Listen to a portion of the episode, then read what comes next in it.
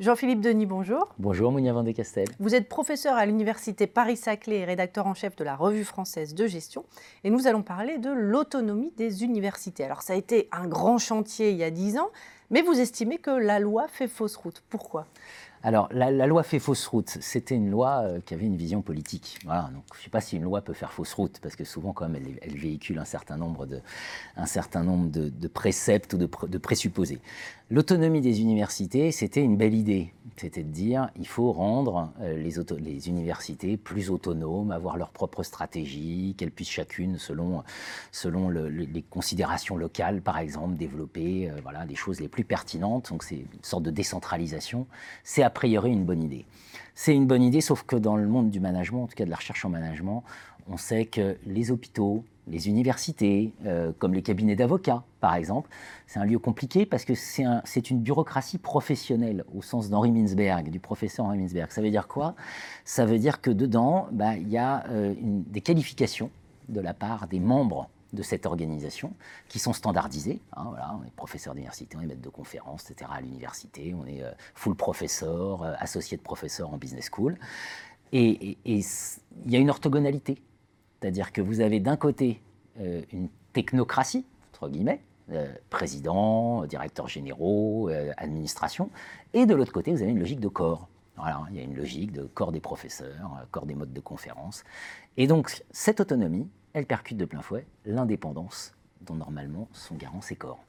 Et alors finalement, en quoi l'autonomie des universités et l'indépendance des universitaires sont contradictoires? Alors, petit rappel d'abord, euh, dans le cas des professeurs des universités, leur indépendance est garantie par principe à valeur constitutionnelle. C'est-à-dire qu'un jour, on a estimé que c'était important de graver dans le marbre de la Constitution l'indépendance des professeurs. Ça veut dire que leur liberté d'expression et leur liberté de parole, ça a une valeur quand même.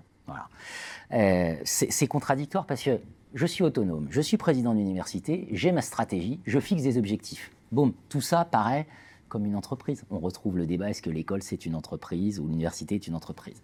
Euh, Ça risque de percuter de plein fouet les valeurs qui gouvernent le fonctionnement de ce corps, l'évaluation par les pairs, euh, voilà, toute une somme de, facteurs qui font que les corps, justement, sont très jaloux de leur indépendance, un peu comme les journalistes. Je ne vais pas vous faire un dessin, mais il me semble qu'au monde, il y a eu euh, quand même un combat de la société des journalistes contre la montée euh, au capital de Daniel Kretinsky. C'est bien qu'il y a une raison, c'est-à-dire qu'à un moment, il y a du pouvoir euh, au nom enfin, capitalistique et qui peut avoir des objectifs qui ne sont pas nécessairement cohérents avec cette liberté et ce principe d'indépendance. Alors pourquoi est-ce que la tension serait à son comble aujourd'hui? Moi, je juge qu'elle est à son comble pas forcément dans mon institution, hein, je parle en général.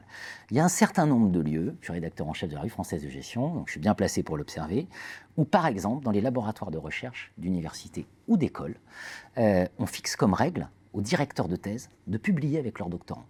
Pourquoi? Parce qu'il faut que ça compte dans l'évaluation de l'institution évidemment. Donc on dit, voilà, un doctorant doit publier, déjà c'est première, première chose forte, doit publier avec euh, la marque, entre guillemets, de son institution. Puis deuxième chose, il doit idéalement publier avec son directeur de thèse, parce qu'évidemment, ça va être, euh, ça va aller un peu plus vite, ça va, voilà, tout un tas de raisons. Moi, ça fait 20 ans que je suis dans l'enseignement supérieur. Il y a 20 ans, c'était inenvisageable. On n'avait même pas idée en termes d'indépendance. Enfin, je n'imagine pas un directeur de thèse qui aurait dit je vais co-signer avec un doctorant. C'est trop compliqué, c'est trop complexe cette relation pour dire je vais quelque part qui, est à l'origine de quelle, quelle idée, etc. C'est trop compliqué. Et ça, ces dérives-là, on les voit partout. À partir du moment où c'est la performance qui l'emporte, il y a des risques de doper cette performance. Il y a du risque de multiplier les cas de plagiat. Il y a des risques de, euh, voilà, de temps en temps d'oublier une référence et de se réapproprier l'idée d'un autre qu'on a vu traîner ici ou là, y compris en tant qu'évaluateur.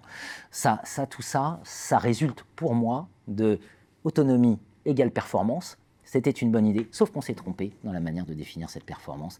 C'est pas la quantité qui fait la qualité. Et la qualité, elle dépend fondamentalement, et les journalistes sont bien placés pour le savoir, de cette indépendance et de ces enquêtes, ces travaux long cours qui prennent du temps et donc qui ne sont pas cohérents toujours avec des objectifs de court terme. Alors, est-ce que vous auriez une proposition? Euh, Est-ce qu'il ne faut pas créer une sorte de conseil de l'ordre? Voilà, un équivalent. Est-ce que le Conseil national des universités, c'est pas une sorte de conseil de l'ordre possible, s'il réalisait réellement ses missions, c'est-à-dire de régulation de ses comportements, plutôt que de simplement se faire le porte-parole ou le porte-voix des objectifs des institutions. Voilà, ça c'est une proposition que je soumets au débat. Et je vous laisse poser la question. Merci Jean-Philippe Denis. Merci Mounia.